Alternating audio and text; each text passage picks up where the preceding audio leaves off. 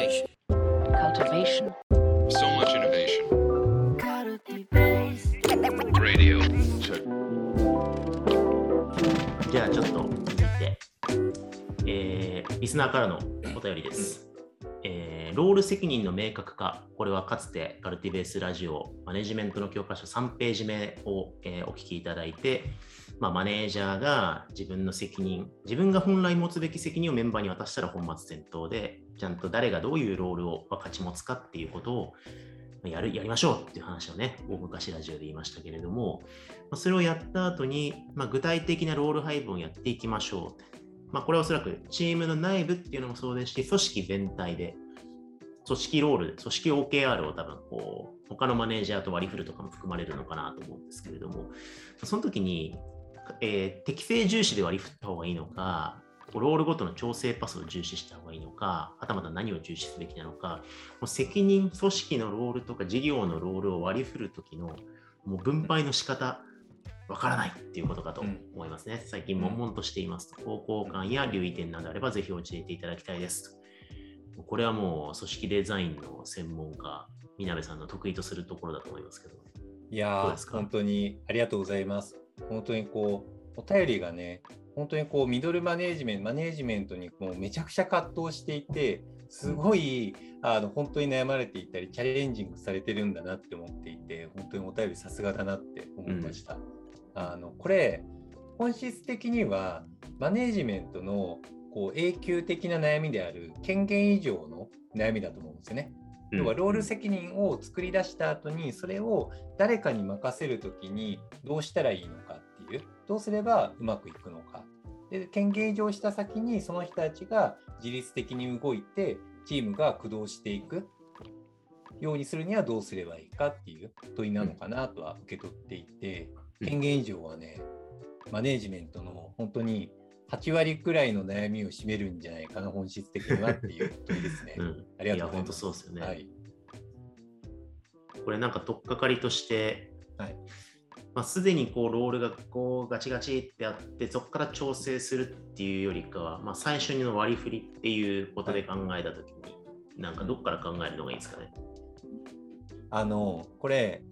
えっと、考えるっていう観点だと、まあ、アサイメントの話なのであの、まあ、ここで書かれている通り、まあ、結局本人たちのスキルだったりポテンシャルがどういうものなのかっていうのを考えながら本人たちと対話をして、まあ、やりたいこととかねキャリアのこととかもあるから、そこを対話しながらあるべき論、まあ、こういう役割があるよねっていうのと本人のマッチングをしていくっていううん。でアサインをしていくっていうのが取っかかりなのかなって思っているのでまずはそれでいいのかなとは思うんですよね。きっと青写真が最初に必ずあると思うんで、まあ、この人これが得意だし多分これでいけるんだよなチームでこういう役割が必要だから目標的にこういうのが必要だからこれを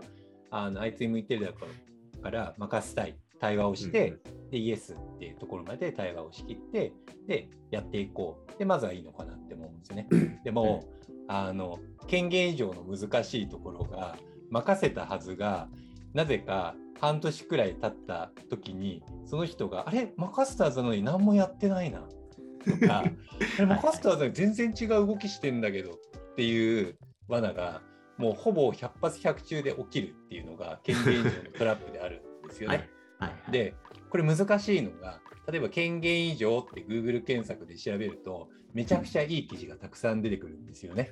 で大体筋方向性的に出てくるのがあの共通するのがあって、私権限以上される方の脳内にも絶対あることがあって相手を信じて任せろって出てくるんですよね。はいはいはい。で信じて任せたらあとは口を出さないようにしようとかも出てくるんですよね。相手に任せて。で相手がちゃんとやりきってで失敗したら後で巻き取ってなんかやればいいからまずは相手に任せて信じてやっていくことが大切であるってうん。大体どの筋も出てくったりするんですよね。はい、でも、それ信じて任せて半年間くらい放置した結果、あれ何もやってないんだけどっ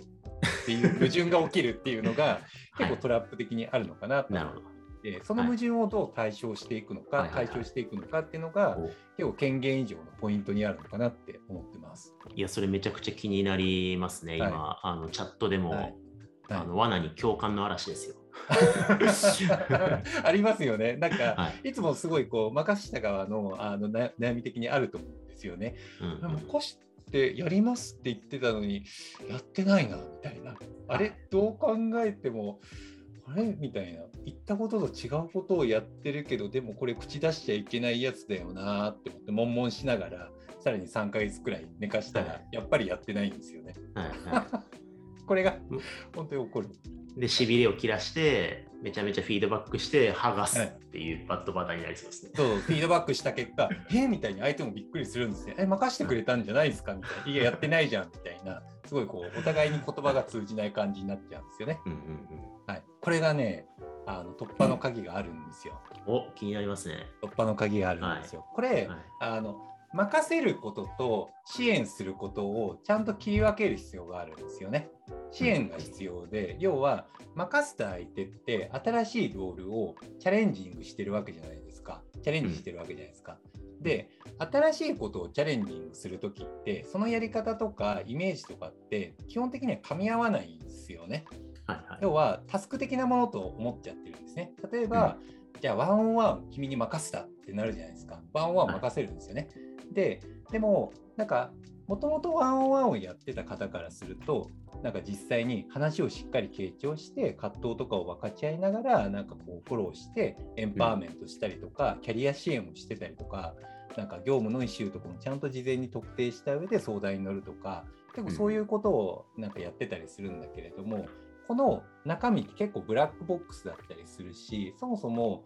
ワンオンワンにおける期待値のゴールみたいなのがすなんかブラックボックスになりやすくって、ここ、が抜け漏れたままワンオンワンをやるっていうタスクだけ任された結果、結果、なんか任された人は、何かありますかって言って、あ、なんもないならよかったです、雑談でもしましょうかみたいになったりすることがあるんですよね。はいはい。だから、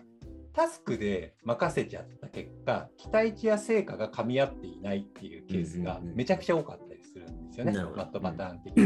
うん。だから、重要なのって、やったことと、やることとかは、舞台で実際踊るのはその人なんですよね。でも、舞台で踊るための支援は、コスト的に実はめちゃくちゃかかるんですよ、権限移譲するときって。うんうん。だから具体的には、なんか起こりがちなのが、権限移譲したときに、その人のの、その人とのパスをなくしがちなんですよね。うんうんうんうん。その人に任せたんだから、ちょっと様子を見ようって言って、なんかワンオンワンたくさん持ってたり、ミーティング持ってたのを消しちゃいがちなんですね。でもそうじゃなくって、その人に対するワンオンワンでちゃんとコーチングだったりとか、フィードバックのあの支援はするんですよね。だその人のなんか乗り越えるための武器だったりとか、一緒に作戦を立てたりとか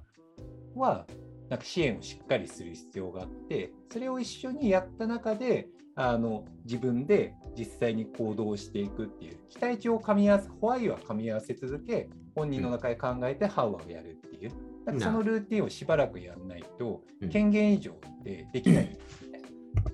これが抜け落ちちゃうと、基本的には権限以上は絶対できない。なるほどですね。そう、これがバットパターンにあるんですね。なるほど、あともう一つあるのが。はいはい。もう一つあるのが、はいせスポークスも必要で、お本人に対して何回もあなたに権限移譲したしたからねっていうのもセットで必要なんですよ。なるほどね。そう言い続けると。言い続けるのが必要で、起こりがちになんです。起こりがちなことがあるんですけど、例えば、うん適当適当に言うんですけど、マネージャーの方が権限移譲しましたっていうメンバー A さんに渡しましたと。うんこれこれはこの人に聞いてくださいって、やってくださいって言うんだけど、でも、この人がどれくらいのタイムラインで権限移譲されているのか、実際にどれくらいのものをされているのか、ピンときてないから、結果的に権限移譲された人としての振る舞いをできないケースって多いんですよね。はいはいはい。私なんだったら、なんかちょっと聞いちゃったりとかするんですよね、立ち振る舞い的に。うんだし、実は権限移譲されたイコール、この A さんが B さん、C さん、D さんとかのハブポイントになったりするわけじゃないですか。だから実はこの B さん、C さん、D さんとか他のチームメンバーにも A さんに権限移譲したからっていうのを伝え続けないと自分に来ちゃうんですよね。なるほどね。周りにいながら本人にも伝えながら任せたっていうのをしつこいくらい言いながら でもさらに本人へのあのコーチングだったりとか武器を渡してあげたりとか悩み相談に乗ってあげたりっていうのは必要なんですよね。なるほど。えそれが権限以上の働逆に言うと権限以上側の新しく習得すべきスキルっていううん。のがあります。指示はしないでコーチングをしてあげるっていうね。これないと権限以上できないんですよ。いやー、なるほどですね。はい、これちょっと4ページ目に書いとかないと、このロール責任の明確化の後にちょっと書いとかないと本当だ、もしかしたら僕がバッドパターンを量産しちゃってる可能性がある。まあでも大事なポイントですね。権限以上したことはい自体を本人に伝え続けるし、本人の周囲にも伝え続ける。はい結構僕も何度か思い浮かぶ場面がありますね。なんかこう、はい異常したはずの人のステークホルダーから自分に相談が来ちゃうっていう。はいだからそれ、あれ、それ俺に聞くマターじゃなくなったはずなんだけどって僕は思ってるんだけど、そうならないみたいなことが結構あったりするっていうのがああるかな。だしうんその時にセットで必要なのが、はいなんか来ちゃう来ちゃうじゃないですか。来ちゃった時に、任せていることとなぜ任せたのかっていうのをセットで伝える必要があるんですね。はいはいはいはい。と僕はあの人を信じて任せたからあの人と一緒にやってほしいっていうことを繰り返し伝えるっていうこともセットで必要なんですよねね。うん。うん。いやそこをちゃんと伝え続けながら、まあ、しばらくの間ってさっき南さん言いましたけど、ずーっとこう張り付いてやるっていうよりかは、まあ、コーチングフェーズみたいなのを取って、ちゃんと期待値のホワイト、やるべき権限としてやっていく、ハウが噛み合うようになって、自走できるところまでちょっとこう責任を持つ。渡したからにはそれができるところまでは責任を持つっていう感じですかね。そう。これあの例えば あの特定のあれっていうわけじゃないんですけど例えばよく大企業とかで社長さんを任せたんだけれども強い創業者がまたすぐ戻っちゃうっていうよくニュースあるじゃないですか。結構定期的にそういうのあるなと思ってて、うん。あれって任せて口出さないっていうようにして支援を忘れちゃった結果任せきれずに結果数値だけは下がって慌ててフィードバックして逆戻りするっていう なんか今のやつのダイナミックな話っていうはいはいはい。感じなんですよね。だからなんかこう強いファ強い天才的な力を持った人ほどそこの支援を忘れちゃいがち。で支援じゃなくてフィードバックとか指示をしちゃいがちってなるんですよね、一緒にやると。で指示と支援のなんかコメントなんで指示と支援の違いみたいなのがピンとこないっていうケースがあったりするからその解像度をクリアにするっていうのはポイントなのかなってマジでなるです。はうんい。特定の話ではありませんが、と言いながら、チャットで話ではありまは、せん。チャットで特定の話じゃねえかっていうツッコミの嵐ですけども。最近聞いたぞ、それみたいいえいえ僕は何もな。ね、見ておりません。そんな架空架空の題材ですね。架空の題材です。よくあるね。はい。というわけで、リスナーからのお便りでした。